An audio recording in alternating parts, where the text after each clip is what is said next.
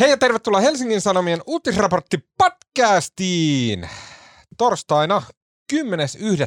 vuonna 2022. Mun nimi on Tuomas Peltomäki.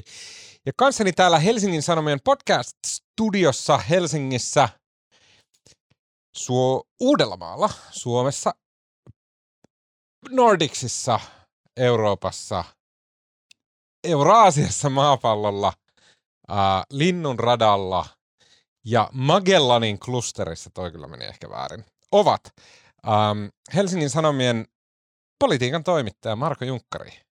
No moi. Hei Marko. Moi. Sä tota, katsoit mun astrogeografian osaamista hyvin arvostellen. Katsona lähinnä tyhjä.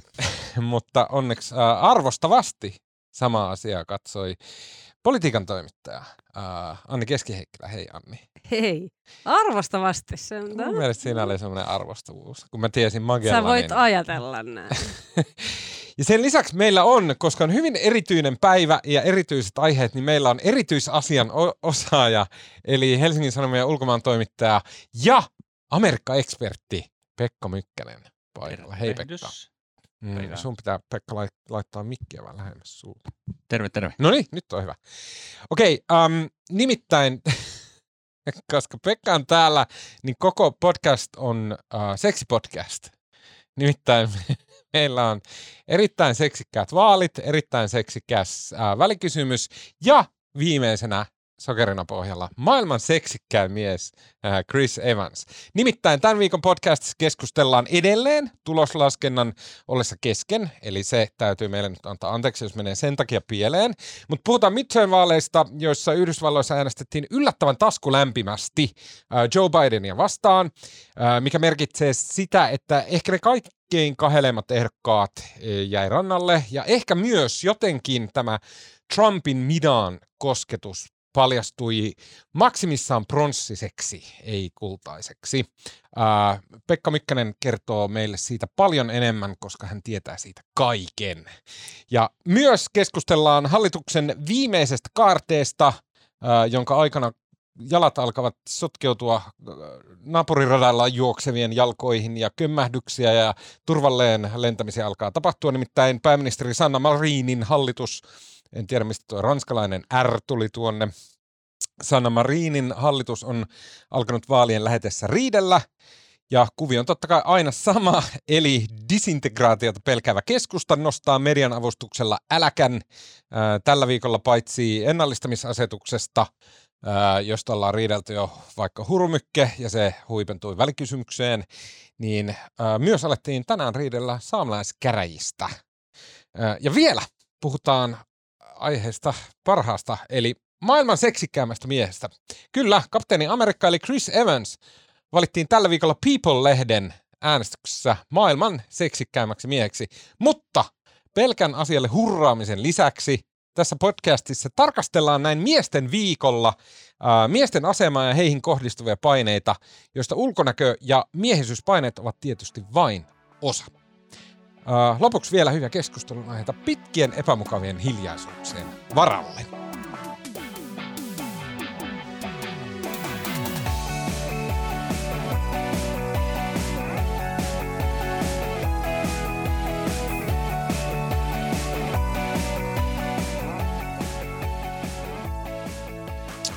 Moni ottaa itselle juomaa, joka voi kostautua jossain vaiheessa lähetystä. Uh, Okei, um, aloitetaan suoraan Amerikasta. Pekka, ääntenlaskenta on kesken, lopullista tulosta ei tiedetä, mutta näyttää siltä, että senaatti eli kongressin ylähuone ja äh, tulee menemään noin puoliksi. Se on epäselvää. Puolet ja puolet, republikaanit, demokraatit. Missä tapauksessa sitten demokraateille jäisi Joe Bidenin hallituskauden ajaksi etulyöntiasema, koska tavallaan senaatin se, se niin kuin ylimääräinen ääni tulee varapresidentti Kamala Harrisilta, joka on siis demokraatti.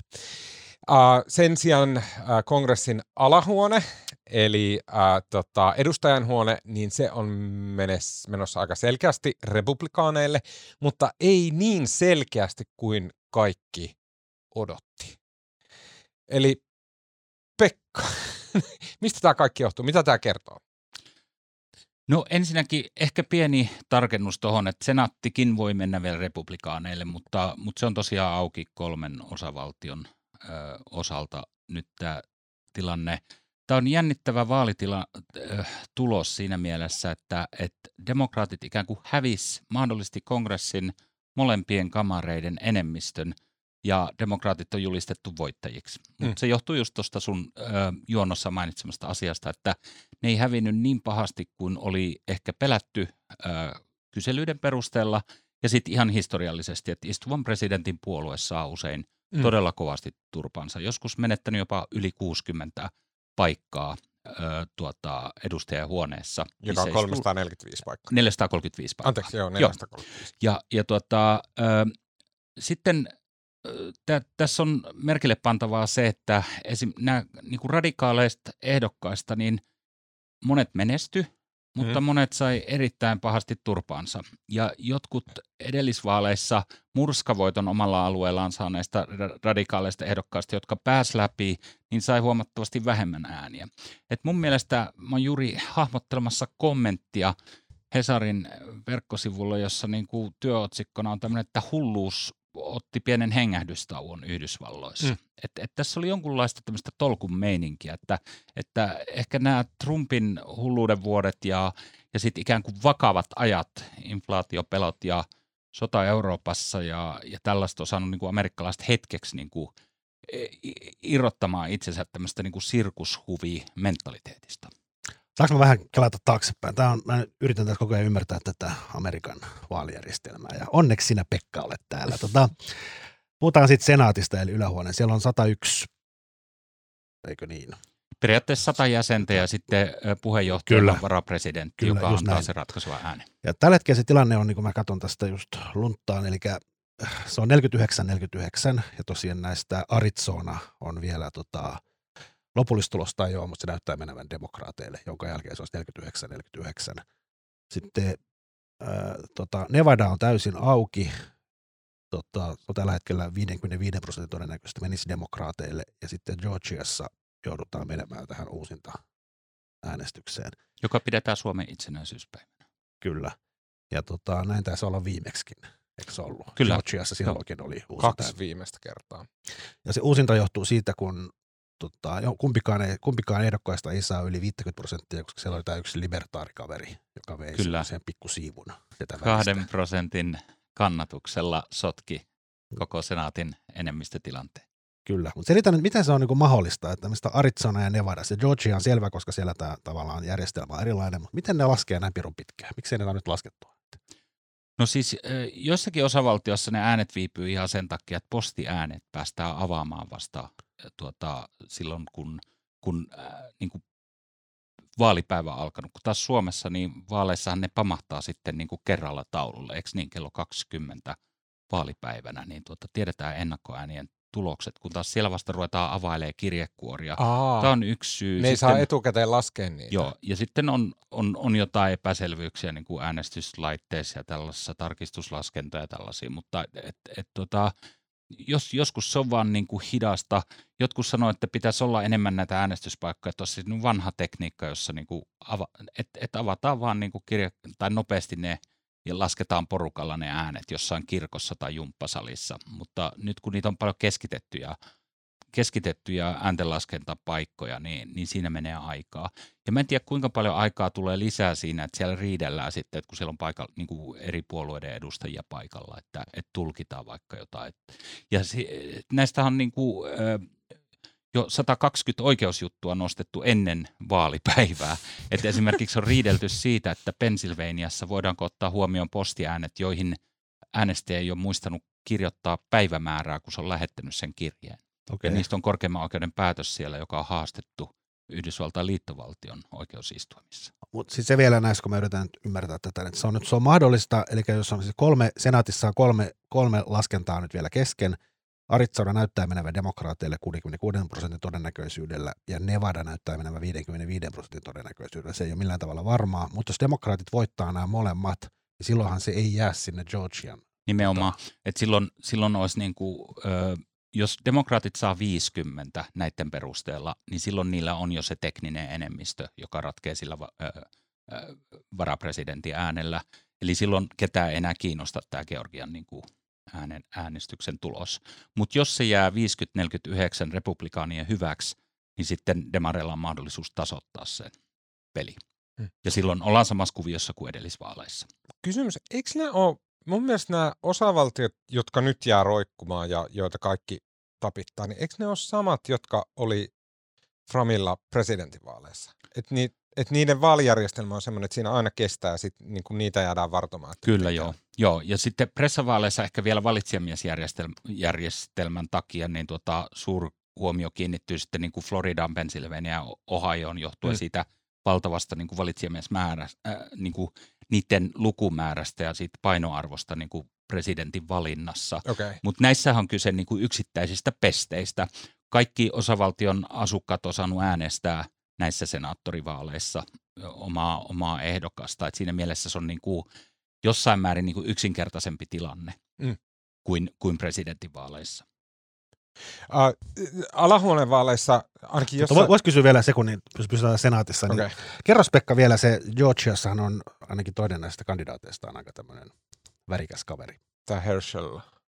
Joo, Herschel mä en, ole, mä en ole mitenkään erityisesti siihen perehtynyt. Että tuota, näitä erikoisia kavereita on, on tuota, Yhdysvalloissa, mutta jos sä, jos sä haluat kertoa hänen lyhyen bionsa, niin tota, No hän on siis tämmöinen, hän on hyvin, hän on tämmöinen trumpilainen äärikonservatiivi, entinen jenkkifutaaja, joka vastustaa vimmaisesti muun muassa aborttia ja nyt sitten on esimerkiksi Jenkeissä on uutisoitu, että hän on itse asiassa maksa, maksattan, maksanut kaksi aborttia tässä niin kuin tyttöystäville tässä ihan tämä on tämä klassinen jonkun kuvio, vuoden, että, että jonkun jos vuoden joku, aikana ja sitten hauskaa siinä on myös, että hänen poikansa, joka on tämmöinen iso, iso tubettaja nimi, niin hän käynyt vimmaista kampanjaa isänsä vastaan. Eikä. Joo, Mikä sen pojan nimi on? Mä en muista. muista, niin.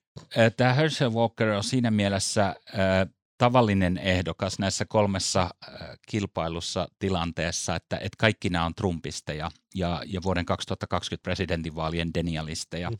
Ja se on se tapa, millä sit ne on saanut Trumpin mukaan kampanjoimaan heidän puolestaan. Et, et tuota, esimerkiksi tämä Walker on ensimmäistä kertaa ehdolla missään, missään vaaleissa ja ja tosiaan on käynyt tämmöinen ikävä juttu, että, että se asia, missä hän on eniten profiloitunut, niin siinä hän on vähiten toiminut niin kuin hän on opettanut, jos, jos nämä ikään kuin paljastuu. Mutta se on se sama efekti, kun ne on aina republikaaniukkelit, jotka jää, jää kiinni jostain. Niin Niin hänellä on myös muuta, hän on siis hän Joku on ottaa kiinni niitä niin naisten hakkaamisesta ja, ja- vaikka mistä. Ja tota, siis just luin joku arvion, että kaikkein järkyttävintä, että yli kaksi miljoonaa amerikkalaista on myös äänestänyt häntä jo. Niin, joo. Tota, mä haluaisin, mua kiinnostaa kaikista eniten se, ja tämä on tietenkin niin vaikein sanoa mitään varmaa tai järkevää, mutta on olemassa ihan hillitön ristiriita sen, sen niin kuin pelon äh, välillä, mikä on ollut ainakin mediassa mm, ja niin kuin Amerikkaa käsittelevissä jutuissa Euroopassa, ainakin Suomessa, joka on se semmoinen, että se suuri tarina, joka on se, että Trump äh, lipu alas niitä kultaisia rullaportaita presidenttiuteen, yllätti kaikki. Ja sen jälkeen, minkä hän teki vielä, oli se semmoinen niin kuin, semmoinen niin kuin ihan käsittämätön keikaus, että sen presidenttiuden jälkeen hän nappasi sen koko republikaanipuolueen ja söi sen poskeensa. Siis näin helposti. Ja se oli ihan silleen, että mitä helvettiä, koska sen presidenttiyden jotenkin ymmärtää, että okei, että reality star tulee sieltä ja niin kuin sanoo ihan mielettömän poskettomia asioita ja wow, se spektaakkeli selittää sen presidenttiuden. Mutta sitten se, kun seurasi vierestä, miten koko republikaanipuolue, joka on kuitenkin Jenkeissä sitä miljardööri-eliittiä edustava taho, se niin kuin mureni. Ne myi saman tien kaikki periaatteet, kaikki, ne käyttäytyi niin häpeällisesti, niin julkisesti, ne vaan käänsi takkinsa saman tien. Se yksi, se, se, se mikä sen he, hepun nimi on, joka niin kuin nieli sen, että Trump sanoi suoraan hänen vaimoaan rumaksi.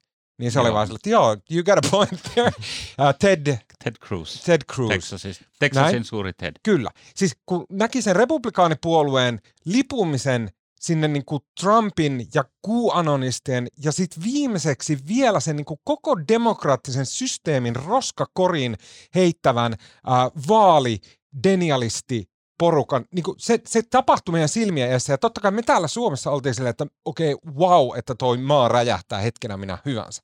Ja nyt sitten tulee nämä vaalit. ja nyt päästään siihen kysymykseen, mikä on vaikea, että nämä vaalithan jotenkin osoittaa sen, että me ollaan, meidän pää täällä on ollut täällä Suomessa ja Euroopassa, meidän pää on ollut niin kuin liian syvällä omassa perseessä, että me, me on niin kuin liikaa ajateltu, että et, et elämä on elokuvaa ja että jenkit on tyhmiä ja, ja että niin se, mitä somessa sanotaan, on totta. Eikö näin, Pekka? Näissä vaaleissa, mä en, toi, toi juonto oli niin monimutkainen, että mä en pysynyt enää kärryillä, mutta, mutta jos, mä, jos mä tästä yritän johtaa jonkun ajatuksen. Jos mä annan sulle ohje, älä ikinä kuuntele Tuomaksen kysymystä, vastataan mitä ajattelit vastata. Joo, okei. Okay. Eli mä vastaan omia ajatusten mukaan. Näissä on tapahtunut mahdollisesti joku korjausliike. Axios, uutisliittymä tai, tai tuota, journalistinen sivusto, niin on, on tuota, kartottanut, että miten näille Trumpin, ää, Trumpin niin kuin endorsaamille, mikä se on suomeksi tämä Suosittelema tai... siunaamille ehdokkaille, niin Mm. tota, on käynyt näissä vaaleissa. Ja mä, mä kaivoin tuossa niin kuin, äh, itselleni äh, keltalapulle nämä luvut. Eli hän on edustajahuoneeseen niin kuin antanut voimakkaasti oman tukensa, äh, siis edustajahuoneeseen pyrkiville ihmisille, niin seitsemälle ehdokkaalle. Niistä kaksi on voittanut, neljä on hävinnyt, äh, kolmen kohtalo on vielä auki. Anteeksi, ne oli kuvernööri. Mm. Ja sitten tuota, edustajahuoneessa niin on viisi näistä on voittanut, viisi on hävinnyt ja, ja tuota, seitsemän ö, kohtalo on vielä epäselvä. Mm. Senaatissa on käynyt vähän paremmin, eli tuota, kuusi on voittanut, yksi on hävinnyt ja sitten, kuten mainitsin tuossa aiemmin, niin ö, näissä kolmessa kilpailumassa osavaltiossa ja sitten näiden lisäksi vielä Alaskassa, jossa on vähän erilainen ääni, ö, vaalijärjestelmä, niin niin nämä on kaikki niin kuin nämä kiikunkaaku-ehdokkaat on Trumpin ö, ikään kuin siunaamia ehdokkaita.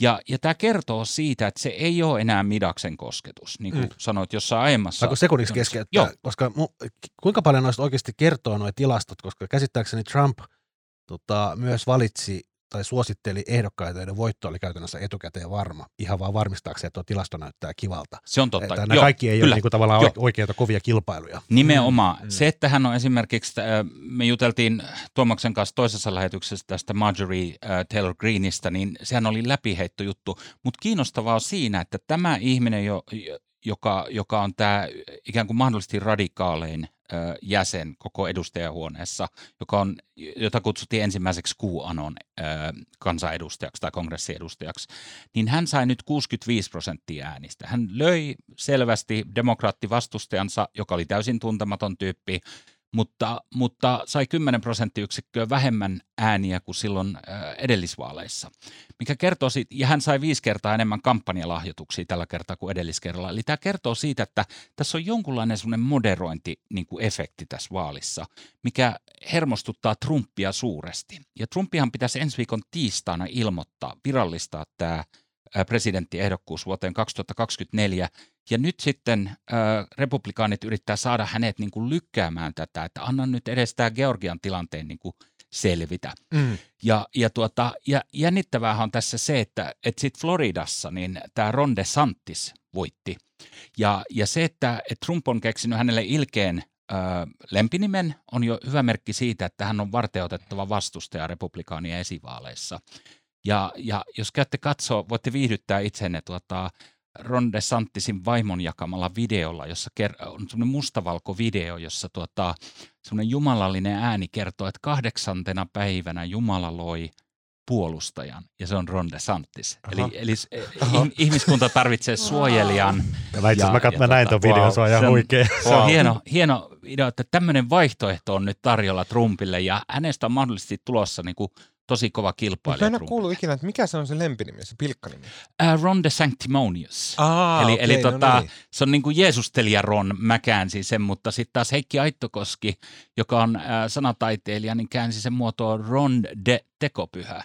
Mm. mutta, mutta joka tapauksessa siinä äh, joudutaan keksiä lisää kään, käännöksiä vielä sille, että tuota, jos, jos hän tosiaan lähtee sitten. Ja hän on vasta 44-vuotias tuota, kaveri ja, ja, ja on tehnyt tietynlaisen ihme, että Florida, joka on ollut tiukka vaankieli osavaltio pressavaaleissa, ja kun siellä on noin 30 näitä valitsijamiespaikkoja tarjolla, se on äärimmäisen tärkeä ö, republikaaneille, ja hän sai siellä murskavoiton Mm. tuota, demokraattia. Ja Mä haluan hän ole, kiinnittää Anna huomiota- mä sanon vielä hänestä se, että hän, hän on aatteellisesti, eihän hän kovin kaukana Trumpista ole, hän edustaa myöskin tätä sanotaan lainausmerkeissä äärisiipeä, mutta hän osaa vaan tehdä sen ehkä vähän silleen niin kuin hienostuneen. Se on salonkikelpoisempi versio. Niin Kyllä. Mun mielestä oli tuossa kaikessa mahtavallisessa, miten Pekka lausut on DeSantis. Että se oli, se oli niin suomalais-meksikolainen ääni. Se oli ihan... tota, mm, yksi semmoinen niin kuin ala-aihe tässä midterm-vaaleissa, mikä mun mielestä on tosi kiinnostavaa, ja nimenomaan tämän bellwether, äh, Amerikassa sanotaan bellwether, mä en tiedä mikä se on suomeksi, joku tämmöinen niin kuin, äh, että mikä on niin kuin esimerkki, esimerkinomainen, symbolinen, äh, Joo. joka kuvastaa laajempaa kokonaisuutta. Me, me can't English yhtään.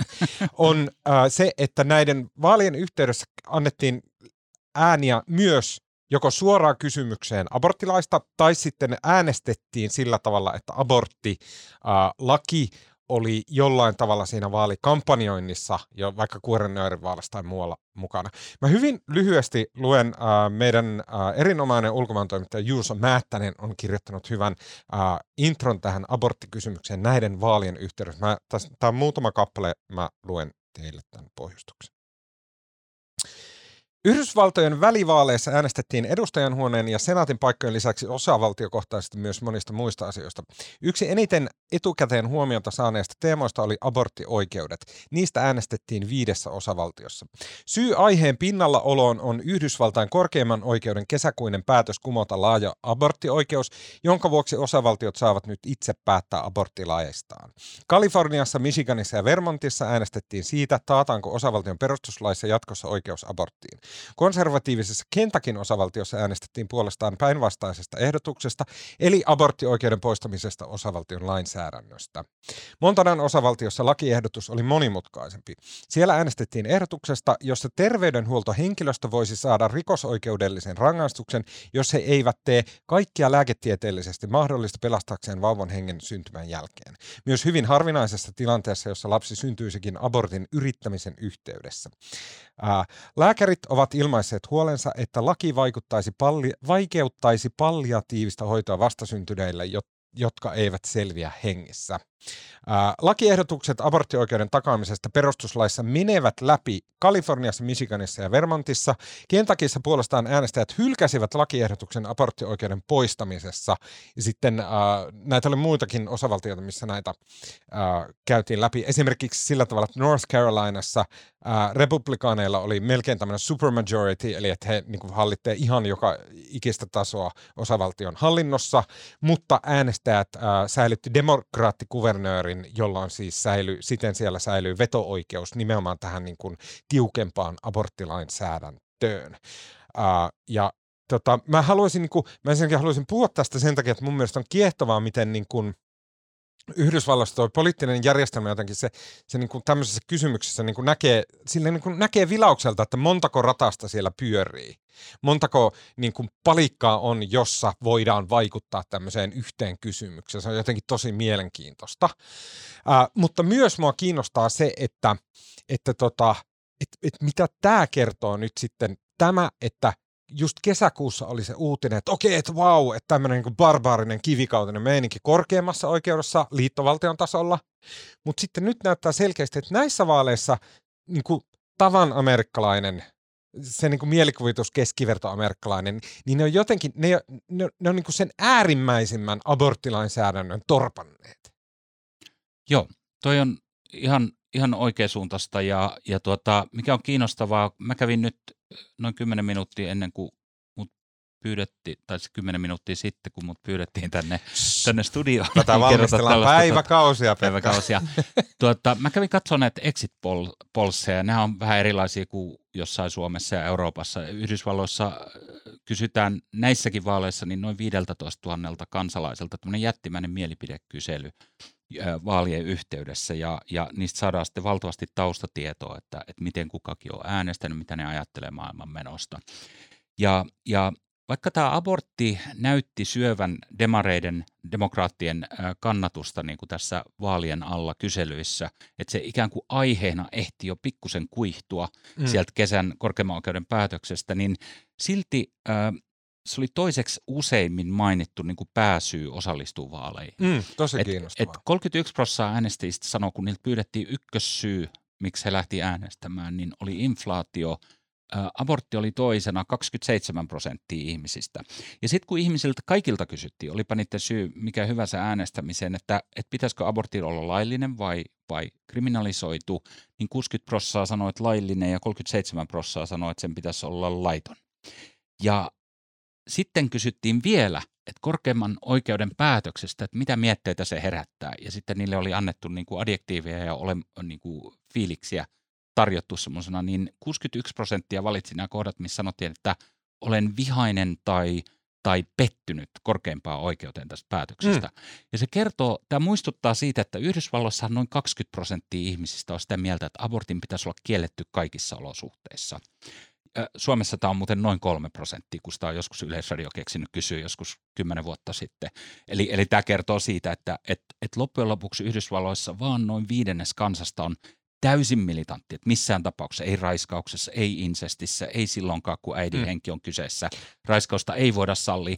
Niin tässä on tämä, Se on että... huojentava, mutta samalla hirveän pökerryttävä. Siis onhan se tosi paljon silti. Kyllä, niin. joo. Vähemmän kuin luulisi.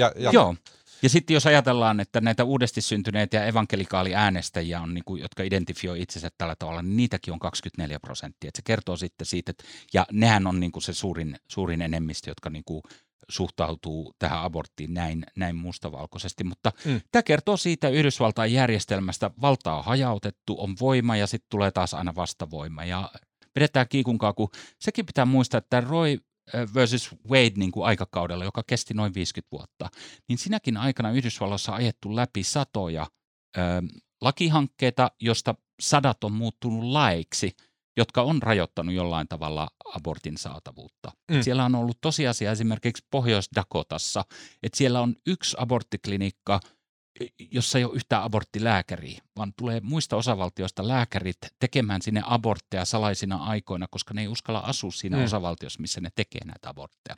Eli tämmöinen niin kuin aborttien rajoittaminen jopa silloin, kun abortti oli äh, valtakunnallisesti äh, laillista korkeimman oikeuden ennakkopäätöksellä, niin – niin oli jo mahdollista tehdä. Ja se on ollut niin kuin republikaaneja kuohuttava asia. Ja ehkä nyt sitten tämän päätöksen jälkeen ne vähän laiskistui näihin niin, vaaleihin. Niin, niin. Ne tuntuu, että ne sai niin. sen, sen palkkionsa, niin ne ei lähtenyt Se on se graalin malja, jota on niin kuin metsästetty mä, iät ja ajat. Mä haluan tuoda tämän tähän. Mä, Anni, tiedät, sä oot esimerkiksi kirjoittanut tästä Suomen aborttilainsäädännöstä. Viimeinen kysymys liittyen USA vaaleihin on se, että ja nä, tähän aborttilainsäädäntöäänestykseen tai jotenkin tähän niin kuin zeitgeistiin, että kun mä mietin sitä, että Suomessa myös tehtiin muutama viikko sitten ää, aborttilain uudistus, ja se oli päinvastaiseen suuntaan kuin Yhdysvalloissa, missä ää, Anni luin sun jutusta, että, että tota, siinä oli, että 12 raskausviikkoon asti saa omalla ilmoituksella automaattisesti abortin hmm. ää, ja sitten sen jälkeen poistettiin muistaakseni, että ei tarvi ää, lääkärin, kahden lääkärin suosta. Sitä niin kun... Älä kysy multa tuota yksityiskohtaa, okay, mutta siis joo, helpotettiin jo. joka tapauksessa Kyllä, ja se näin. perustui siis kansalaisaloitteeseen. Sitten mä mietin, niin kuin, että makrotasolla, että mitkä on ne voimat politiikassa ja yhteiskunnallisessa vaikuttamisessa, jotka vie Suomessa toisaalta niin kuin aborttilakia löy, löyhempään suuntaan ja Yhdysvalloissa sitten kireämpään suuntaan. Ja sitten myös sille, että tässä on kaksi tasoa, jotka kuitenkin on identtisiä sillä tavalla, että Suomessa tämä aborttilainsäädännön löysennys niin se tuli kansalaisaloitteen puolelta. Eli se oli niin kuin kansalaisyhteiskunta, joka ajoi sen löysemmäksi. Sitten taas Yhdysvalloissa se on ollut nimenomaan poliittinen establishmentti ristiriidassa kansalaisyhteiskunnan kanssa, joka on ajanut sitä kireämmäksi. Et siinä on niin kuin jännästi, että politiikan establishmentin tasolla on aborttia vastustavia voimia sekä Suomessa että Yhdysvalloissa. Yhdysvalloissa ne on päässyt siellä ää, niin kuin, pinkan päälle. Mutta sitten molemmissa maissa kansalaisyhteiskunta, niin normi-ihmiset vähän niin vastustaa sitä, että sitä ainakaan kovin kireeksi tehtäisiin. Mun mielestä niin kuin jotenkin... Niin, mutta Suomessahan se, mä luulen, se driveri oli myös se, että niin kuin, ja mä uskon, että suomalaiset miettii kauhean, amer, kauheasti Amerikan aborttikäytäntöjä tai lainsäädäntöä. Verrokkihan on Euroopassa ja Suomessa aborttilainsäädäntö oli tiukempi kuin meidän verrokkimaissa, mm. Pohjois- muissa Pohjoismaissa. Niin tämähän on musta aika loogista, että Suomessa niin, me, me hakeudutaan niin muita eurooppalaisia. Mutta mun mielestä se on silti niin se on sama jotenkin... Ja siis Suomessa on ollut tiukempi aborttilainsäädäntö kuin Yhdysvalloissa. Niin on. Niin kuin keskimäärin, että, et, ja se yllättää monia ihmisiä. tota... Mutta mun oikeasti niin kysymys liittyy siihen, että miksi, siis Yhdysvalloissa esimerkiksi korkein oikeus tekee tämmöisen päätöksen aborttilaista, joka on melko selkeästi yhdysvaltalaisten mielipiteen vastainen. Suomessa taas sitten tavallaan se yleinen mielipide saa ajettua sen löysennyksen sinne aborttilainsäädäntöön. Eli meillä on tavallaan terveemmällä jamalla, koska meidän kansalaismielipide pääsee suoraan ohittamaan poliittisen establishmentin, koska esimerkiksi kristillisdemokraatit on voinut blokata tämän meidän systeemissä. Mutta sitten taas Yhdysvalloissa mun mielestä kaikissa huolestuttavin on se kehitys, missä se poliittinen establishment ja korkein oikeus, niin pystyy irrottautumaan siitä kansakunnasta ja tekemään tosi vakavia päätöksiä, jotka on kansakunnan tahdon vastaisia. Niin, eikö toi kerro vaan siitä, että, siis, että poliittinen järjestelmä, että se on niin. Suomessa hyvä ja, ja kuten tiedetään, että se on Jenkeissä ihan, ihan kummallinen tai täynnä kaikkia kummallisuuksia, mm. niin kuin se systeemi. Ja siis se, että se on to, tode, niin kuin ollut oikeasti toimiva se kansalaisaloitesysteemi.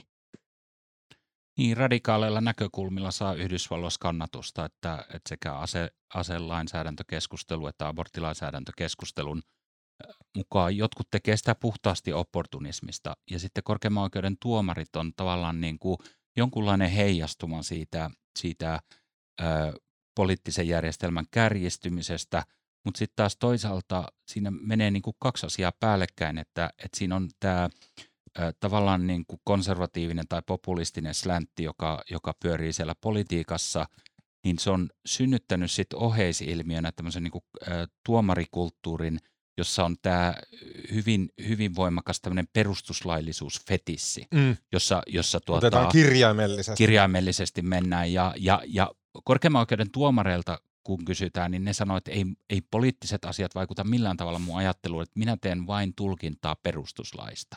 Mm. Että et näin se menee Yhdysvalloissa sitten. Ja tuomarit on valikoitunut ö, nyt sillä tavalla vuosien saatossa, että et, et ne on päättänyt antaa tällaisen niin kuin monen kansalaisen näkökulmasta radikaalin tulkinnan perustuslaista. Mä sanoin, että sen kanssa ne ajatuu kuin se, että siellä ne mollaherit rupeaa säätää.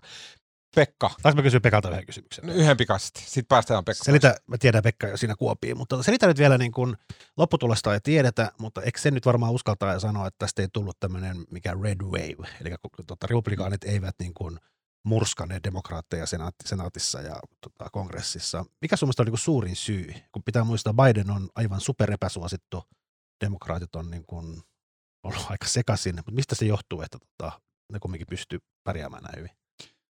Voi olla niin, että ihmiset on, niin mä, mä sanoisin, että on mieluummin niin kuin republikaanien jonkunlaista innon puutetta ja sitten tässä on semmoinen ehkä ihmisten pään sisäinen korjausliike myös. Et tuntuu, että, että nyt tämä riitelykulttuuri on mennyt liian pitkälle. Et on syntynyt jonkunlaista kysyntää siihen, että miten jos me keskityttäisiin näihin niin kuin ikään kuin oikeisiin asioihin.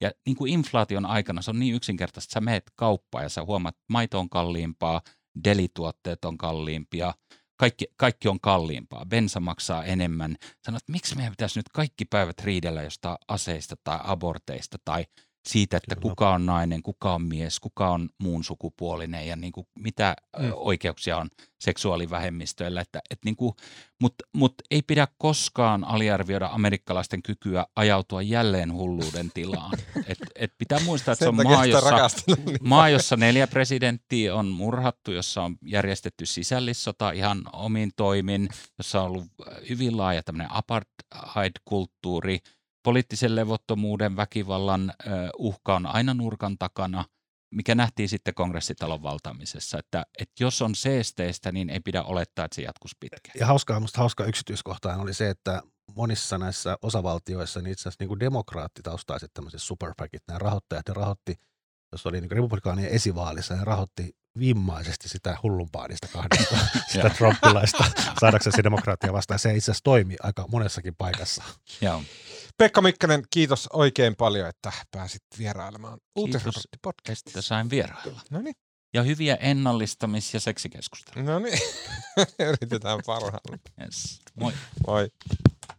Okei, okay, um, hallituksessa repesi torstaina jälleen uusi riita – Uh, nyt saamelaiskäräjälain uudistuksesta.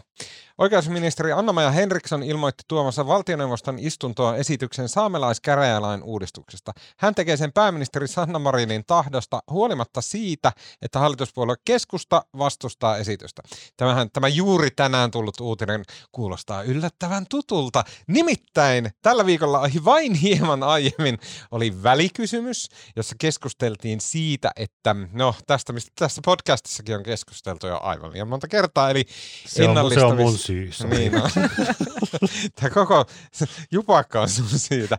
Niin, ää, e- eli ennallistamisasetuksesta, eli siitä, että tulee tämmöinen EU-asetus, joka määrää, että Suomen pitää ää, ja muiden maiden, mutta tämä koskee lähinnä Suomea ja sitten jotain Portugalia, niin täytyy ennallistaa vesiä ja soita ja peltoja ja tota, metsiä ja, ja Suomelle siitä tulee niin kuin tämän esi- esityksen mukaan Suomelle tulisi todella merkittävä lasku, lähes miljardi euroa ja se on paljon enemmän kuin kenelläkään muulla EU-ssa niin kuin suhteellisesti, joten siitä johtuen hallitus ajautui riitelemään keskenään lähinnä sen takia, että keskustan täytyy pullistella ja yrittää teeskennellä, ettei se ole mukana tällaisessa puuhassa, koska tämä satuttaa nimenomaan keskustan äänestäjiä. Näin mä sen asian summaisin, mutta Marko ja Anni, mitäs se välikysymyskeskustelu tämän aiheen tiimoilta? No, siis me, me ollaan ehkä Markon kanssa siitä vähän erimielisiä. Marko kirjoitti eilen, sä olit siellä paikan päällä ja sanoit, että se oli lässähdys, se välikysymyskeskustelu.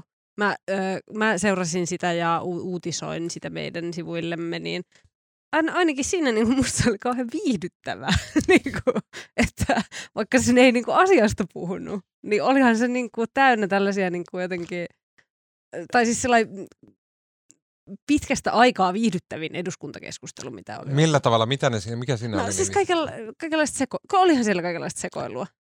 Oli, siis en mä niinku tosta, toi, kloonikenkiä vai toi, mitä? toi, on, var- toi on vähän niin kuin, joo, mä oon samaa mieltä, se oli, mä istuin se eduskunnan lehterällä vissiin neljä tuntia ja kuuntelin sitä ja tota, oli, oli totta kai äärimmäisen kiinnostavaa, kun mulla on myös tämmöinen sairaaloinen jotenkin, jotenkin mä aina jotenkin uppoudun johonkin aiheeseen, että tämä ennallistamisasetus on ollut yksi, yksi niistä.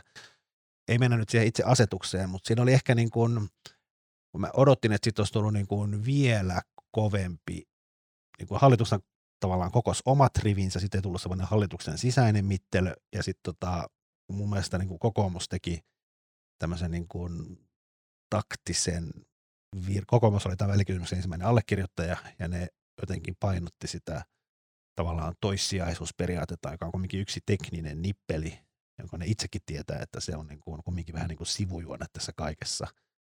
Ja sitten kun se on niin, kuin niin helppo ampua alas se toissijaisuusperiaatteesta väniseminen, niin se keskustelu lähti vähän niin kuin sivuurille ja sitten se ei niin kuin oikein sieltä leimahtanut mihinkään, vaihe, mihinkään. Ja ehkä pääsy oli se, että kumminkin tota, Kepu sai väännettyä sen hallituksen välikysymysvastauksen siihen muotoon, että heillä ei ollut niin kuin, tavallaan vaikeuksia sen kanssa. Mm, Okei, okay, mm. mikä se muoto oli? Mä, kun, kun, mä en seurannut sitä välikysymyskeskustelua, mä en tiedä, että mihin se päätyi. Mi, mitä keskusta teki? Että, koska he, he on siinä tilanteessa, jossa he eniten joutuu. Joo, siis tämä on niin kuin, No. haluatko kertoa? No ne sai, ne sai siis se- semmoinen lause, mistä, mistä lopulta sitten kaikista eniten väännettiin, oli semmoinen sitten lopulta, että mikäli Suomi, voisi varmaan lukea sen kokonaan, tai siis lukea, tarkistaa sen oikein, mutta selkeyden vuoksi et myös... mikäli, mikäli siitä niin kuin asetuksesta ei tule halutun kaltainen, niin Suomi voi tarvittaessa äänestää sitä vastaan.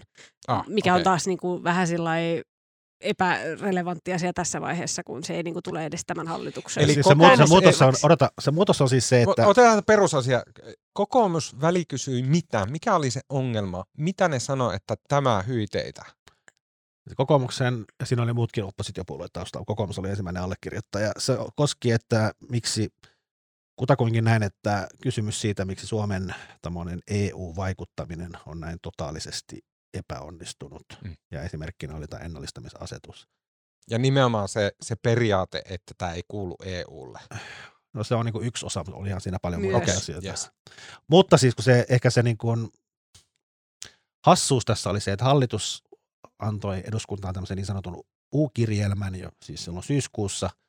Ja tota, jo siinä tavallaan nostetaan, että tämä komission antama esitys, niin siinä täytyy niin kuin näitä Suomen kustannuksia ja tätä liikkumavapautta näissä ratkaisuissa kohtien näitä, kos- koskien ennallistamispäätöksiä, niin se liikkumavapautta pitää lisätä. Ja sitten puhuttiin, että niin kuin näitä pitää muuttaa, jotta tämä päätös olisi hyväksyttävä.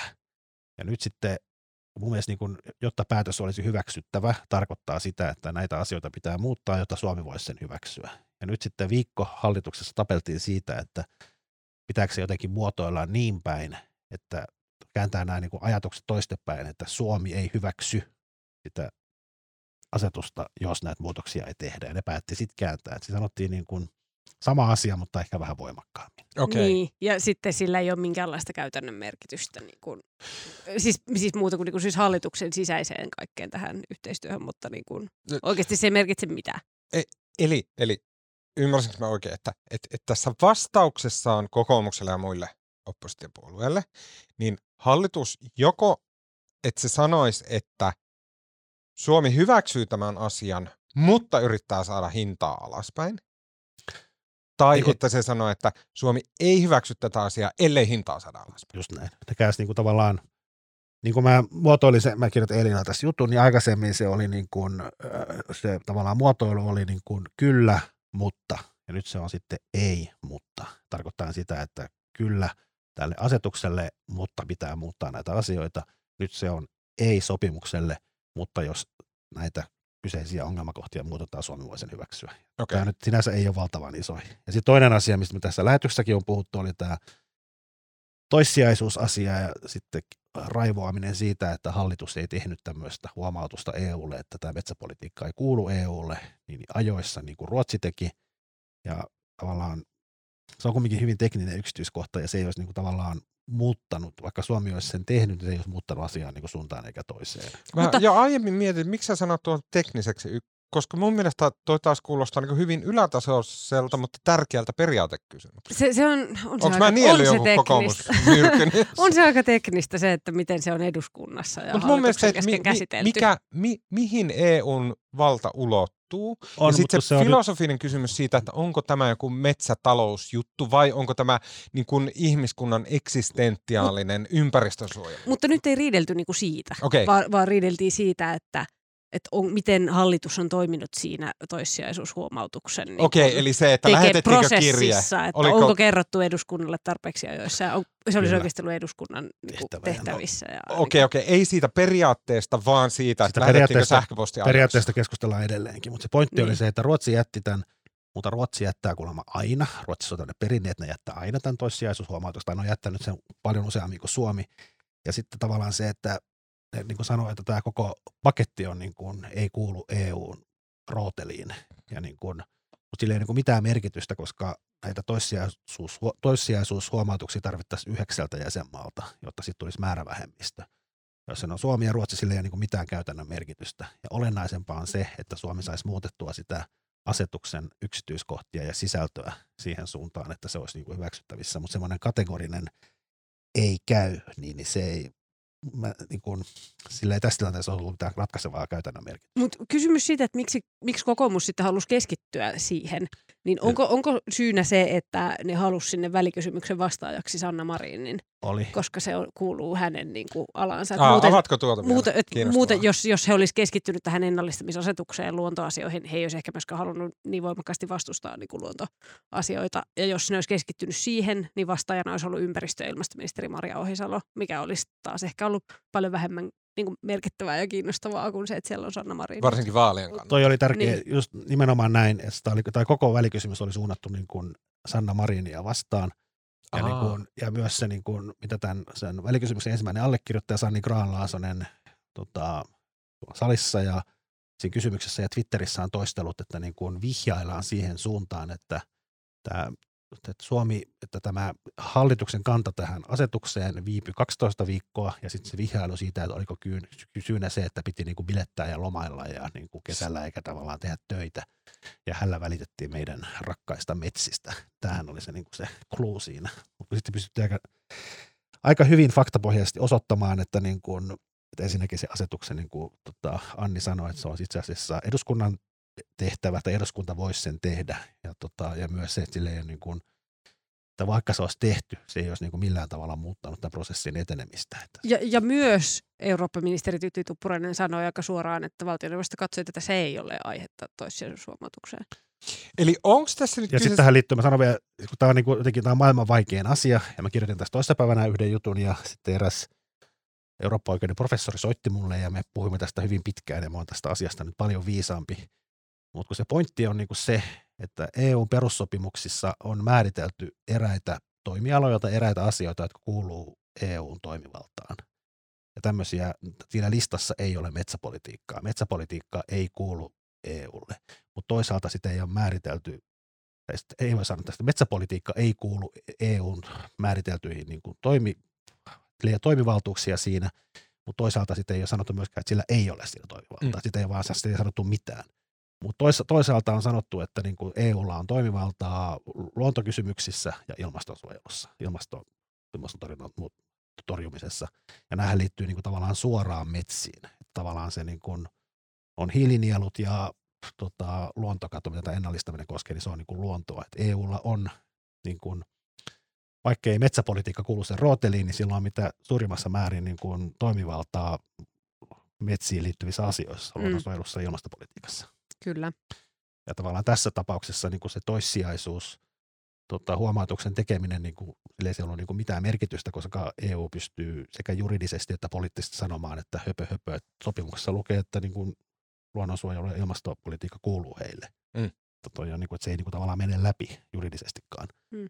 Ja tavallaan se ainut keino olisi viedä se johonkin tuomioistuimeen, mutta en usko, että sielläkään olisi mahdollisuuksia, koska se perus, Suomikin on allekirjoittanut perussopimukset, missä nämä on niin kuin listattu EU-toimivaltuuksiin. Mm. Mutta sä olit sitä mieltä, että kokoomus epäonnistui tässä niin kuin No se vähän lässähti ja sitten... Kun ne... Mielestäni kuulostaa aika nerokkaalta jotenkin niin kohdistaa se siihen Mariiniin ja niin kuin vaaleja ajatellen, että, että he tietää, että äh, jotenkin niin kuin nimenomaan kokoomus ja Marin kilpailee pääministeripaikasta, niin he tähtää Mariin, se kuulostaa jotenkin ihan ovelalta.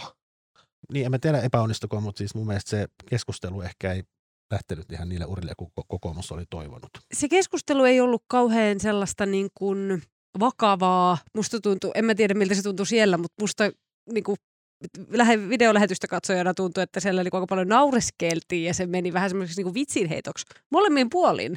Kyllä. Öö, ja niin kuin sillai, No, no siis se, mikä siitä teki viihdyttävän, oli nämä kaikki tämmöiset vihreät ja keskusta niin hyökkäsi kokoomusta kohtaan aika semmoisilla niin kuin hassuilla heitoillakin. Ja Antti Kurvinen, niin. maatalousministeri, oli jotenkin ihan liekeissä. Hän ei poliittisesti, mutta tämmöisenä stand-up-koomikkona. Se, Joo, se, se kyseli, että koska kokoomus erottaa Sirpa Pietikäisen, joka EU-ssa puolustaa tätä luontokatoehdotusta. Ja koska kokoomus, voiko kokoomus luvata, että se ei tota, lakkauta maa- ja metsätalousministeriötä. Okei. Okay, mun... Aivan niin kuin, no kysymys. Nyt kun tästä on puhuttu tässäkin podcastissa aivan monta kertaa, ja tästä on käsittämättömästi tullut Suomessa ihan mieletön show tästä ennallistamisasetuksesta. Siitä paljon kunnia Markolle, joka älys nostaa tämän otsikoihin aivan puskista yllättäen. Näin. Mutta kuitenkin, onko tämä koko homma mennyt sillä tavalla, mikä mulla on nyt tuntunut, niin kuin noussut sellainen mielikuva, että hallitus on niin kuin keskenään silloin puoli vuotta sitten joskus, niin he on sopinut, että ok, että, että me mennään tämän asetuksen mukaan. Onpa sillä iso hintalappu, että vaaditaan sitä alaspäin, mutta tämä on ihan fine, että me halutaan suojella luontoa ja bla bla bla. Näin. Ja tämä tapahtui silloin heinäkuussa. Ja si- silloin kirjattiin tämä hallituksen kanta tai jotenkin. Se, no se on syyskuulta se U-kirja. Okei, okay, näin. Ja sitten se oli tämmöinen, että, että, tota, että tota, oho, no niin, nyt siellä oli puhelin. Niin, niin, niin äh, hallitus äh, kirjasi sen kantansa, että tämä on ihan fine, mutta hinta alaspäin näin, näin päin pois. Mutta sen jälkeen sitten jossain vaiheessa niin kun opportunistit on heränneet ja tota, kokoomus on silleen, ne on kerääntynyt johonkin komeroon, sinne bussiin tai mikä olikaan, että okei, tässä meillä on sauma. Pikkubussiin. Pikkubussiin, tilataksiin. Tilataksiin, tilataksiin anteeksi. Äh, tässä meillä on sauma tähdätä Mariiniin äh, vaalimielessä – ja sen lisäksi jossain vaiheessa metsälobby, eli metsäteollisuus, on havahtunut, että, ai, että ne on tämmöisen kannan muodostaneet, mitä helvettiä. Tää, joku on laskenut, että tämä tulee maksaa meille niin kuin X euroa, ja ei sitten se, ne on pistänyt lakejansa liikkeelle. On, on, on, on, mä voisin sitä toisen väärän näkemyksen, Marko voisi kertoa sitä. joo, joo, joo. Tämä on paras tapa Folion kautta, folion kautta. että, että onko kyse siitä, että siis et, et, kuitenkin se on se keskustapuolue ja SDP ja vihreät, eli hallitus. Ja siellä on tullut se erimielisyys ensin ja sen kokoomus on haistanut. Jo, joo, ja tosta, sitten siinä on paikka iskeä välikysymyksellä. No musta se on monta asiaa. Siis ensinnäkään EUssa ei mitään, mikään tapahdu kauhean nopeasti. Tästä tavallaan tästä ennallistamisasetuksesta on tiedetty jo pitkään. Se tuli julkisuuteen musta joskus alkuvuodesta. Komission toi tota, se ehdotus tuli kesäkuussa. Tuli, mutta Hesarissa oli siis iso on juttu. ollut, Teija Sutisen joo. mainio juttu tästä mun mielestä helmi- tai maaliskuussa, missä kerrottiin tavallaan tämä pääasiallinen sisältö. MTK ja Metsäteollisuus ry on huutanut tästä jo keväästä lähtien, ja sitten se komission esitys tuli kesäkuun lopussa. Ja tota, mun mielestä tämä Mekkala alkoi vasta alkoi eduskunnassa, kun tämä tuli, se hallituksen U-kirjelmä tuli valiokuntakäsittelyihin, ja sitten niin kuin, tota, useammassakin valiokunnassa se asiassa niin kuin hallituspuolueet, Ke- Kepu ennen ensisijassa, mutta myös demarit tulivat sitten niin kuin opposition tavallaan. Ja näiden- RKP. Ja RKP opposition niin kuin linjalle tässä asiassa. Eli se ei ole niin kuin, okei, eli m- Ja me- silloin ko- kokoomus näki, että tässä on tapa lyödä kiilaa hallituksen sisälle. metsäteollisuuden siis lobby on, he on tiennyt tästä vuosia, koska hehän siellä lobbaa Brysselissä, mistä tämä alun perin. He ovat olleet täysin tietoisia. Mutta missä vaiheessa sitten, okei, kokoomus on nähnyt, että tässä on sauma. Missä vaiheessa keskusta on katsonut, että nyt ruvetaan pullistelemaan, että nyt meidän pitää vetää omille kannattajille tämä sirkus, niin kuin tämä ei olisi jotenkin meidän tekemä.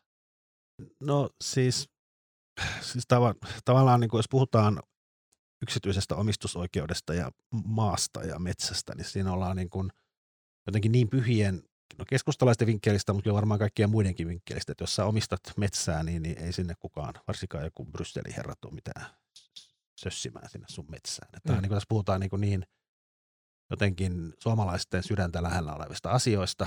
Ja mä tiedän, sen mä tiedän, että keskusta, keskustan syvissä riveissä tämä ennallistamisasetus on huolettanut jo pitkään, niin kuin ainakin kesästä lähtien. Mutta sitten niin kuin, ehkä sitten ei keskustakaan, niin kuin, tai keskustan ministeriryhmä ihan tajunnut, että miten, miltä tämä näyttää ulospäin, koska siis musta tämä niin kuin edelleenkään se hallituksen kanta syyskuussa ja tämä eilinen, välikysymysvastaus, niin mun mielestä se ero ei ole kauhean iso. Tässä on, tämä on niin kuin vaalit lähestyy ja tässä puhutaan niin kuin sanamuodoista ja siitä, miltä asiat näyttää ulospäin. Nyt, nyt se muotoilu oli vaan, että ei, mutta vaikka aikaisemmin se oli kyllä, mutta tämä musta muutos on niin kuin näin ei, pieni. mutta kyllä, mutta Jo, joku kolle, kollega sanoi joku päivä tässä, että, että alkaa näyttää siltä, että nyt va- vaalit kun lähestyy, tai aika, ehkä aika poikkeuksellisenkin aikaisin niin kuin ennen vaaleja, niin politiikka Kyllä. alkaa näyttää niin kuin rumimmat puolensa. Että Milloin ei keskustella enää niistä Ensi hu- huhtikuun, Huhtikuun toinen alussa. päivä. aika äkkiä se on. Ja sitten tässä on vielä jotenkin semmoinen, koska musta kaikki tämä pullistelu on niin kuin toisaalta vähän niin kuin hassua, koska mun mielestä kaikki puolueet niin kuin tietää, että oikeastaan niin kuin hallitusta ei voi hajottaa nyt, koska se näyttäisi niin kamalalta. Kumminkin eduskunnan pitää hyväksyä uusia Ukraina-paketteja, meillä on NATO-jäsenyys auki, ruokakriisi ja energiakriisi ja ties mitä kriisejä, niin, niin tavallaan että jos jonkun niin kuin ennallistamisasetuksen sanamuodon takia joku puolue kaataisi hallituksen tässä vaiheessa, sitten ei kyllä sille puolueelle niin kuin mitään. Mä luulen, että keskusta tai vihreät, jos kumpi tahansa sen tehnyt, niin, niin heidän kannatusongelmansa olisi muuttunut tämmöiseksi niin kuin eksistentiaaliseksi, että onko ne enää olemassa vai ei, koska se on näyttänyt niin pahalta. Mm. Mutta jotenkin t- tuntuu siltä, että tosi monessa asiassa niin ei enää, niin kuin, enää ole väliä niillä itse asioilla, vaan se, että miltä se näyttää. Just näin. Ja musta tämä oli klassikko esimerkki siitä. Okei, ja nyt päästään Mutta ensi viikolla puhutaan lisää tästä. Sitten voi olla se saamelaiskäräjälaki, joka on niin kuin, Ei, nyt ei lähdetä enää näihin keskustan kannatustemppuihin mukaan. Loppuu sellainen peli. Vaan puhutaan paljon tärkeimmistä asiasta. Eilen tiistaina People-lehti valitsi jälleen kerran maailman seksikkäimmän miehen, joka on näyttelijä Chris Evans, 41, ja te ette tiedä kuinka huojentunut, huojentunut mä olin, kun mä luin, että Chris Evans on sama ikäinen kuin minä, ja hän on maailman seksikkäin. Se oli jotenkin, ah vitsi, että tuli hyvä mieli. Äh, kapteeni Amerikan hahmo lukuisissa Marvel-elokuvissa näytellyt Evans sanoo lehdelle, eli People-lehdelle, että hänestä tuntuu hieman vaikealta puhua uudesta tittelistään. Se tuntuu oudolta piilokerskailun muodolta, sanoo varsin tota, All Americanin oloinen Chris Evans. Ää, tota, tällä viikolla Suomessa nimittäin mietitään, vietetään tämmöistä miesten viikkoa, jonka teemana on tänä vuonna miesten parissa tehtävä työ, ja me tehdään nyt sitä miestyötä tässä podcastissa. Mun mielestä ensimmäistä kertaa ikinä. Koskaan aiemmin ei ole puhuttu mistään miesaiheista, koska niihin liittyy semmoinen joku, jonkunnäköinen semmoinen niin vastenmielisyys, mutta nyt puhutaan.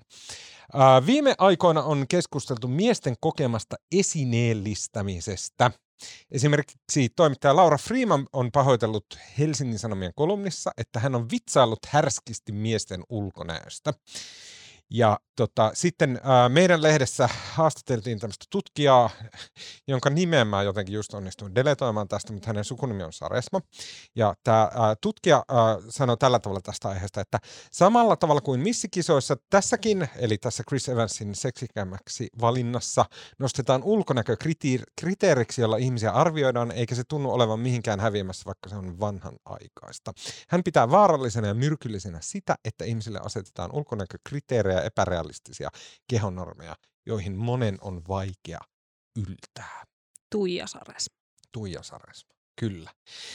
Ja mun mielestä tämä aihe, äm, se tuntui jotenkin herkulliselta ja kutkuttavalta, koska tämä on ehkä semmoinen, mihin aika harvoin kiinnitetään huomiota. Et tavallaan Harvoin ei tässä yhteydessä mun mielestä ole moite, koska myöskin miesten ulkonäkö on ehkä sellainen asia, joka ei vaan kiinnosta miehiä itseään niin hirveän paljon. Ja sitten, että se on vähän niin kuin vieras kuvio, että siitä yritetään tehdä numeroa. Tosin tiedostaen, että samalla tavalla kuin naisten suhteen, niin ihmiset, jotka on esimerkiksi elokuvissa ja, ja sarjoissa ja Instagram-videoissa ja laulavat, niin ovat poikkeuksetta erittäin hyvän näköisiä myös miehet. Mutta mä liittäisin tämän tähän niin kuin miehen kuvan muutokseen ja esimerkiksi insel-kulttuuriin, josta Suomessa ollaan tekemässä ensimmäistä väitöskirjaa. Ja mä väittäisin, että esimerkiksi insel-kulttuuriin ihmiset, jotka on inseleitä, joilla on semmoista naisvihaa, joka tästä niin kuin tahat, tahdonvastaisesta selibaatista johtuu, niin he ovat itse asiassa nielleet tämän ajatuksen, että miesten ulkonäöllä olisi kovin kummosta väliä. Ja sen takia he on niin vihaisia. He on niin kuin harhoissa, se ei pidä paikkaansa. Mä heräsin tähän tärkeään kysymykseen jo kauan sitten. Tota, tämä mun herätys tapahtui sille konkreettisesti. Tota, en muista nyt vuotta, mutta Petteri Orpo oli valtiovarainministeri. Mikähän vuosi nyt sitten on ollutkaan. Ja mä olin haastattelemassa valtiovarainministeri Orpoa ja silloin oli kauhea poliittinen kiista jostain – Mä muista, oliko se nyt investointisuoja vai joku investointituki tai joku tämmöinen. Ja sitten samana aamuna, kun samana aamuna, kun mä olin mielestä haastattelemaan, niin, niin Eeva-lehti oli valinnut Petteri Orpon Suomen seksikkäämmäksi mieheksi. Mm. Ja sitten sinänsä ihan asiallisen valtiovarainministerin niin haastattelun lopuksi, niin, niin oli käsketty ottaa sitten yksi kysymys, pari kysymystä videolle. Ja tota, mä kysyin siltä, että miltä se tuntuu olla Suomen seksikkäin mies ja sitten tästä investointisuojasta ja Petteri Orpo vastasi. Ja sitten mä tein jutun ja se julkaistiin verkossa ja siinä oli video, missä oli nämä kaksi kysymystä. Ja tulin illalla kotiin ja laitoin kännykän pariksi tunniksi johonkin pois. Jo, söin ja jotain muuta ja avasin. Sitten katoin kännykkää joskus yhdeksän aikaa illalla ja siellä oli niin Twitter-viestejä, oli niin kuin, niitä oli tyyli jotain 400. ja se videon, se videon jutun otsikko oli asialla, mutta videon otsikko oli, että Suomen seksikkäin mies puhuu investointisuojasta. ja tota, toi lähtenyt leviämään se niin video sillä otsikolla niin kuin Twitterissä ja sitten se, niinku, ja sit se niinku raivo, minkä mä sain niinku tämmöisestä niinku miehen Petteri Orpon esineellistämisestä. Ja sitten se jatku, sit se jatku, ja mä ajattelin, että, niinku, että onhan toi Eli on otsikko ihan paska. Sitten me soittiin deskistä, että mitä tehdään. Mä sanoin, että ei poisteta. Ja tota, että niin kuin mokattu on, mutta musta pitää kestää näin. Mutta sitten meidän deskissä petti hermot. Ja ah. 22.30 ne vaihtoi sen videon otsikon. Eikä. Deski on täynnä tämmöisiä pupupeksia. sen jälkeen mä oon yrittänyt varoa. Nyt mä ymmärrän, miksi sä suostuit tähän aiheeseen. Sä haluaisit kertoa tämän Ei muista muuta sanottavaa tästä. Siis Sulla on siis historiaa on Petteri Orpan esineellistäjänä. Kyllä. Mm. Mutta tästäkin huomaa, että heti kun puhutaan miesten osalta näistä aiheista, niin äh, kaikennäköinen huumori, nauru, se, että tämä on niinku iloinen mm. ja läpsyn haa, niin on, se on t- täysin sallittua. Jos kyse olisi, että sä olisit laittanut Sanna Marinin vastaamaan kysymykseen, että Suomen seksikkäin pääministeri vastaa kysymykseen ää, ennallistamisasetuksesta, niin sut olisi käynyt joku murhaamassa kehtoos. Mä luulen, että se 400 Twitter-viestiä ei olisi Ei, riittänyt. Siinä on, siinä on ero, siinä on yksi selkeä ero. Niin on. Mutta na- na- na- naisiin sitä niin kuin kohdistuu niin paljon, Niin. että, että se on... Se on paljon brutaalimpaa sillä, niin kuin, ei välttämättä sillä, että mitä sanotaan, mutta sillä, että se on niin kokonaisvaltaista ja jatkuvaa. Niin, niin. Mutta ei se, ei se ole ok, että miehiäkään tuolla tavalla. Niin kuin. No niin, mä haluan protestoida. Mun mielestä se, tai siis okei, okay, ei ole tietenkään, siis itsestäänselvyys on, että ei ole ok saada kenellekään, miehelle eikä naiselle, ei lapselle, ei koiralle, ei niin kuin kasveille, ei kellekään ei saada saa aikaan semmoista oloa, että niin kuin epämukavaa oloa, että häntä katsotaan jollain tavalla, mikä ei ole ok, tai että häntä arvioidaan kriteereillä, joka on esimerkiksi pelkkä ulkonäkö. Se ei ole ok, niin kuin varmaan voidaan kaikki niin kuin hyväksyä se, että tuon pitäisi olla se ajattelunormi. Mutta sitten mä mietin sitä, että onko se niin kuin, siis mun mielestä julkisen puheen pitäisi heijastaa jollain tavalla sitä, että minkälaisia ihmiset on. Ja mä vastustan sitä ajatusta, että julkinen puhe on niin kuin merkittävästi erilaista kuin mitä ihmiset sitten päänsä, niin kuin ettei tule tätä Venäjä-tyylistä tapaa puhua, missä on niin julkinen puhe, joka on jotain, ja se on täysin irtaallaan siitä, mistä puhutaan kodin kahvipöydässä. Niin kuin mun mielestä se kehitys on aina huono. Ja sitten taas kuitenkin ulkonäkö on semmoinen asia, mikä on todella merkittävä ihmisille, joka hallitsee niin kuin tosi paljon sitä, mitä me ajatellaan muista ihmisistä.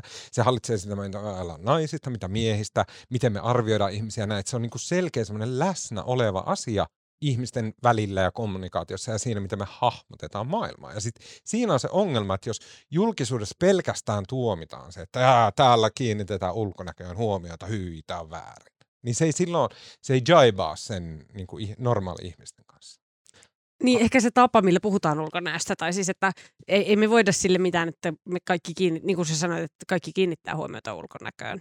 Tästä on kauhean hyvä kirja, semmoinen ulkonäköyhteiskunta, mm. joka perustuu tutkimukseen, ja siinä, siinä nimenomaan käsitellään sitä, että miten ulkonäkö vaikuttaa meidän elämään niin kuin kaikilla osa-alueilla, ja se, miten pukeutuu ja niin kuin, habitus.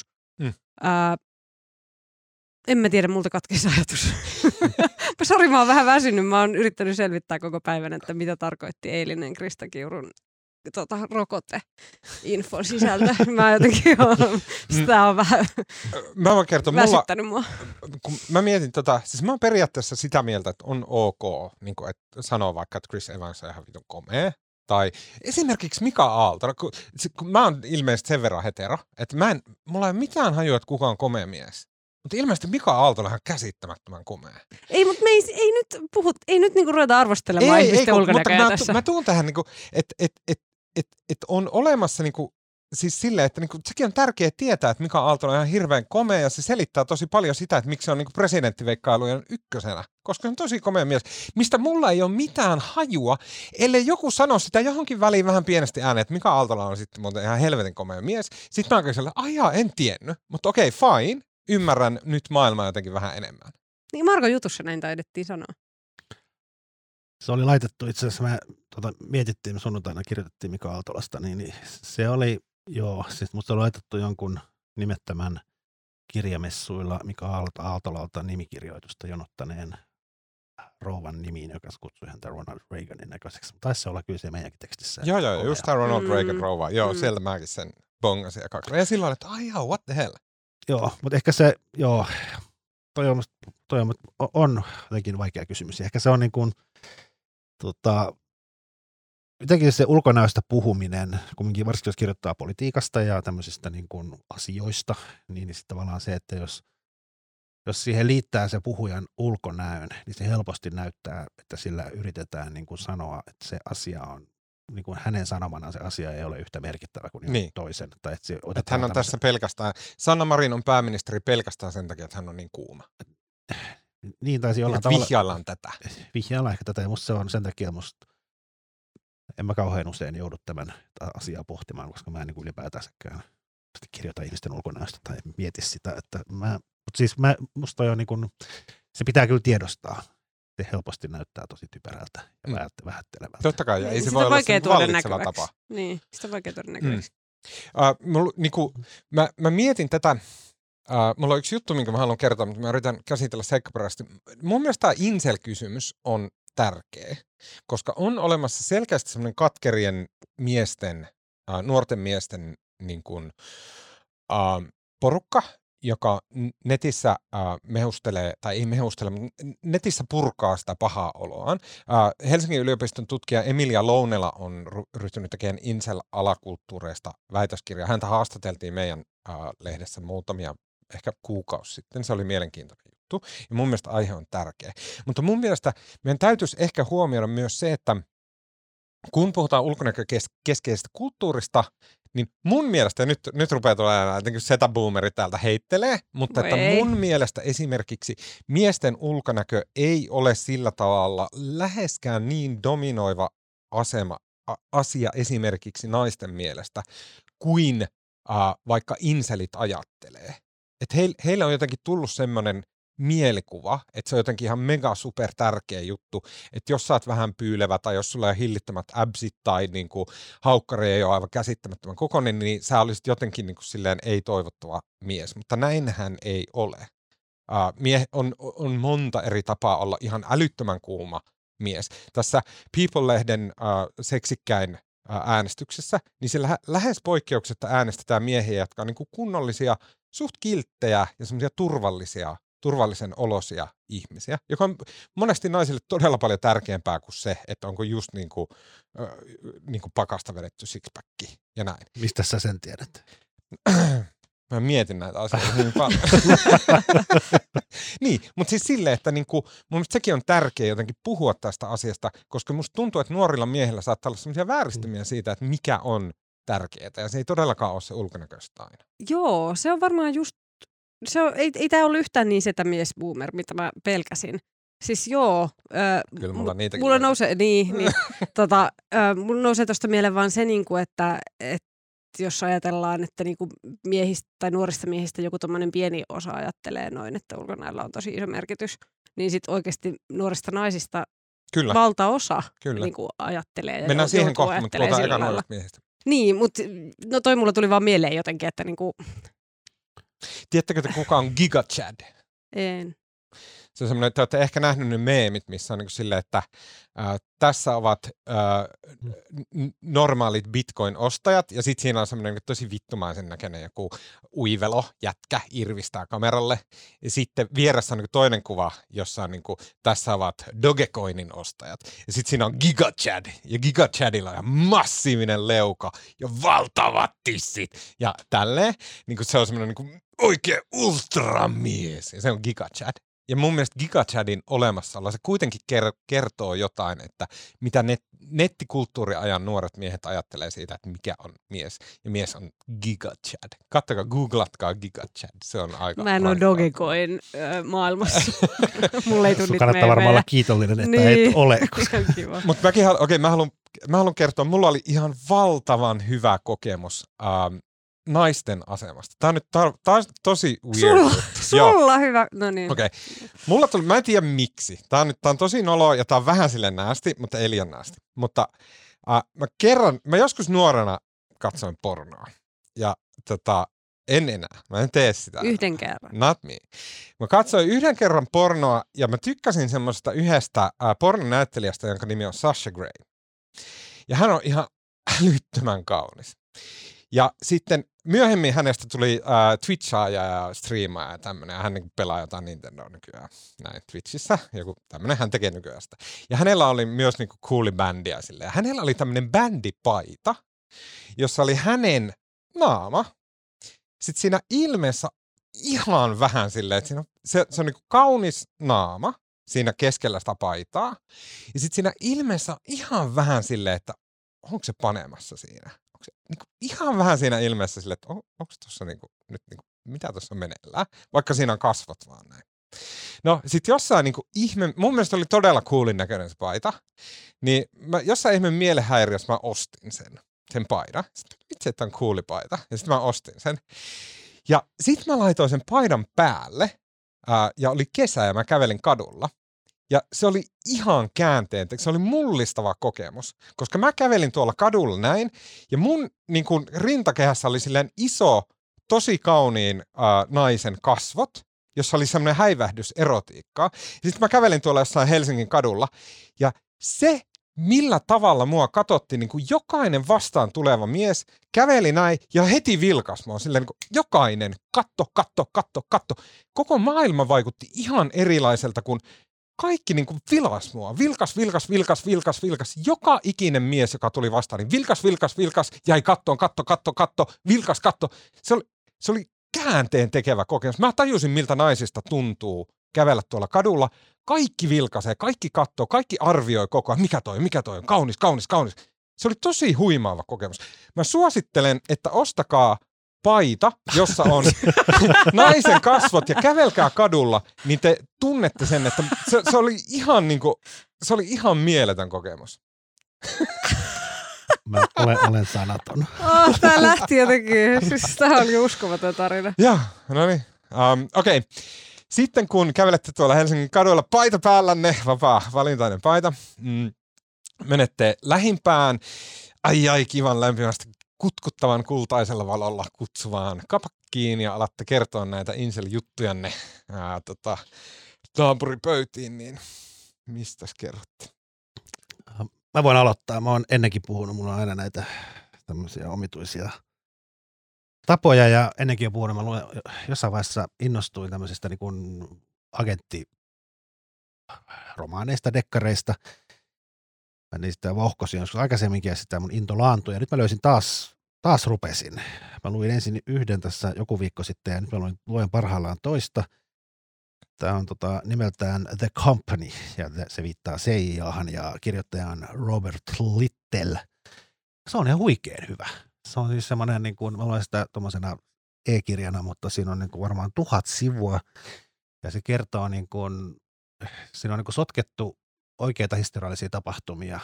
Siinä on Unkarin Neuvostoliitto murskas Unkarin kansannousu 56 ja tota, Kuuba ja Sikojenlahti ja tota, vaikka mitä muita. Ja sitten on niinku fiktiiviset CIA-tyypit näissä tapahtumissa. Et siellä on Nixonia ja John F. Kennedyä ja niinku presidenttejä ja oikeita tyyppejä ja sitten nämä fiktiiviset hahmot siellä seassa. Se on, ja tarina kattaa niin kuin 50 vuotta ja sitten siellä on nämä Seijan tyypit ja niiden lapsetkin, mikä meistä on Seijassa, mikä ei mikään poikkeus, vaan tapauseen, että kokonaisia perheitä voi olla Seijassa töissä, että isät ja äidit on sitten lapset menee myöskin. Ja jotenkin, mä oon jotenkin täysin koukuttunut, mä oon lukenut sitä 900 sivua ja tota, musta on jotenkin, usein voi olla kiusallista sotkea oikeita tapahtumia ja fiktiota, mutta tuossa musta toimii jotenkin käsittämättömän hyvin, jos tykkää agenttitarinoita. Eli The Company ja Robert Little. Okei. Okay. Oh. Ja siitä on tehty myös kirjan, kirjan, kirjan kannen mukaan, siitä on myös BBCin tekemä TV-sarja. Joululomalla tommonen 900 sivua. Voi vitsi, kun kuulostaa jotenkin. Takka tuli ja aa, ihan. Anni. No, ö, mä voisin suositella tota, Helsingin Sanomien nyt liitettä tai nyt internetsivustoa, joka on uudistunut täl, tällä päivämäärällä tänään. Ja siellä on ihan mahtava tämmöinen yökerhokone, minkä he on julkaissut, että mikä Helsingin yökerhoista sopii sinulle. Mikä sulle sopii? Öö, mulla, mun tota se, se mulle testitulos oli pöydällä tanssia on Oho, tämmöinen profi- bilettäjäprofiili. Sieltä tuli joo Heidis Beer Bar ja Villi Väinö wow, ja Erottaja. Wow. Et niinku. Mäkin tein sen, mä jotenkin innostuin. Ja siis musta oli täysin tosi ma- hyvä. Siinä oli kaikki ne vaihtoehdot oli sellaisia, että mä oikein osannut sanoa mihinkään mitään. Ei! no, musta oli tosi mikä selkeä. Mikä se oli? Sitä, mitä se tarjosi mulle, Apolloa tai jotain. Mä, niin vaihtoehdot oli kaikki, niin mä joudun kaikki vetää ihan lonkalta. Että... Se oli tosi selkeä, että haluat se Robinia vai hittiputken? No hittiputken tietysti. no joo. Eikö avit siitä? Tätä, joo, mä olin ikävä kyllä junan tuoma. Mikäs se oli? Se just se Apollo. No, oli niin sama. Se, niin. että mieluita istuu jossain lossissa. Ei uskalla laulaa karaokea. niin, ei. Mm. Mutta sähän oot junan tuoma. Mähän oon. Okei, um, uh, joo, menkää tekemään nyt liitteen kaikki testit. Uh, mä haluan suositella eskapismia. Mm, ja uh, Netflixissä on olemassa tämmöinen sarja, jo, joka oli vähän silleen, että no katonko, mutta onneksi katoin, ää, tämmönen kuin Guillermo del Toros Cabinet of Curiosities, ää, joka on tämmöinen antologiasarja, kauhuantologia, ja se ää, mun mielestä kahdeksanosainen, ja tota, se on siis tämmöisiä kauhutarinoita. Semmoisia, muistatteko ennen oli semmoinen Tales from the Crypt, jossa oli semmoinen luuranko juonsi sitä. Ja sitten ne oli semmoisia vähän semmoisia niinku humoristisia kauhujuttuja. Mm. Ei mitään niinku sydämen tykytys pelottavaa kauhua, vaan semmoista, niinku, että saattaa olla vähän klaustrofobinen juoni, vaikka yhdessä tarinassa semmoinen niinku tyyppi uh, ryöstää hautoja ja sitten se huomaakin, että uh, New Yorkin rotat on alkaneet myös ryöstää niitä hautoja. Ja sitten se lähtee jahtaa niitä rottia silleen käytäviin maan alle ja sitten se on niinku tosi ahdasta se ryömi jossain siellä maan alla ja sitten siellä on semmoinen king rat, joka on ja näin. Siis semmoista, se ei ole niinku vakavaa kauhua, vaan se on semmoista niinku huumorikauhua, Tales from the Crypt-kauhua. Se on parasta semmoisen, niinku, mä haluan aivot hetkeksi narikkaa ja katsoa jotain omituista. Todella hyvä. Mulla olisi toinenkin suositus. No? Just keksin muistin tämän. Mun on pakko sanoa, että mä suosittelen tuota Game of Thronesia. Aloitko katsoa? No en, mä rupean, tai rupean, joo olen aloittanut. Mä katsoin siis tämän, muista, tämä on siis taustaksi, tästä on, Tuomas on järkyttyneenä joskus kuullut. Mä oon kuunnellut tätä podcastia, että mä en ole, että, mä en ole että ei pätkääkään kiinnostaa. Mä katsoin siis vähän puolivahingossa, rupesin katsoa sitä siis se spin-offi tai jatko-osa. Tämä, jatko tämä House of the Dragon. House of the Dragons. Se oli aivan upea. Se oli musta itse tosi makea ja sitten mä niinku mietin pitkään, rupesin katsomaan, pitäisikö mun katsoa sitä Game of Thronesia. Ja sitten jotenkin se aloittaminen tuntui niin tuskalliselta, niin kuin monta kautta, niin se on seitsemän, kuusi. Joo, mutta se alkaa niin hyvin. Ja sitten mä rupesin katsomaan ja mä, mä katsoin jo kolme jaksoa. No niin, yes, yes. mä oon katsonut yhden jakson ja en, en tykännyt. Anni. From the highs to the lows. Kiitos vaan Keskihäkkilä. Mm, Okei, okay, siinä kaikki tältä erää. Kiitos Anni. Kiitos. Kiitos Marko Junkkari. Kiitos. Mun nimi on Tuomas Peltomäki ja kaiken, eli äänen ja kuvan ja kaiken muun mahtavan meille tekee tällä viikolla ensimmäistä kertaa Tuukka Lindholm. Kiitos Tuukka. äh, lähettäkää meille palautetta at uutisraportti ja kuullaan taas ensi viikolla.